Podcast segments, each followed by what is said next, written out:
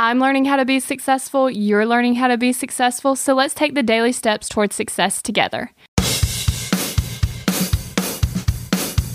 Today's quote from Ben Franklin is Your net worth to the world is usually determined by what remains after your bad habits are subtracted from your good ones. End quote. This equation clearly demonstrates that we need to make sure that our good habits outweigh our bad habits. Nobody intends on forming a bad habit. We don't actively do it. It's just something that slides under the radar. So instead of just letting bad habits form without much thought from us, we're going to actively take control of our habit creation by choosing a positive habit to form and actively working toward creating it for 66 days. And when we are working on our new positive habit, we have less time to form a bad habit. And when you work on the right habit, you start to notice that you start to acquire more positive habits without even trying. Now, that sounds like an equation with a positive answer.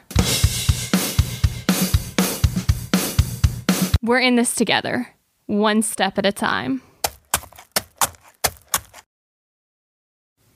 Have you found yourself Googling, How do I stop procrastinating? Here's the thing when you search that, I'm sure you found hundreds of tips, tricks, hacks, and strategies. In fact, I've shared several of them here on the podcast. The only thing is, did it work? Are you still procrastinating?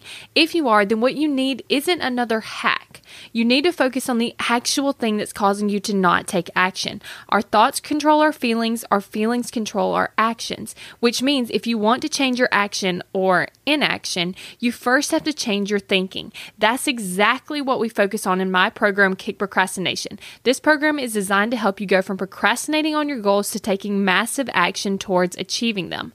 So go to kickprocrastination.com to sign up.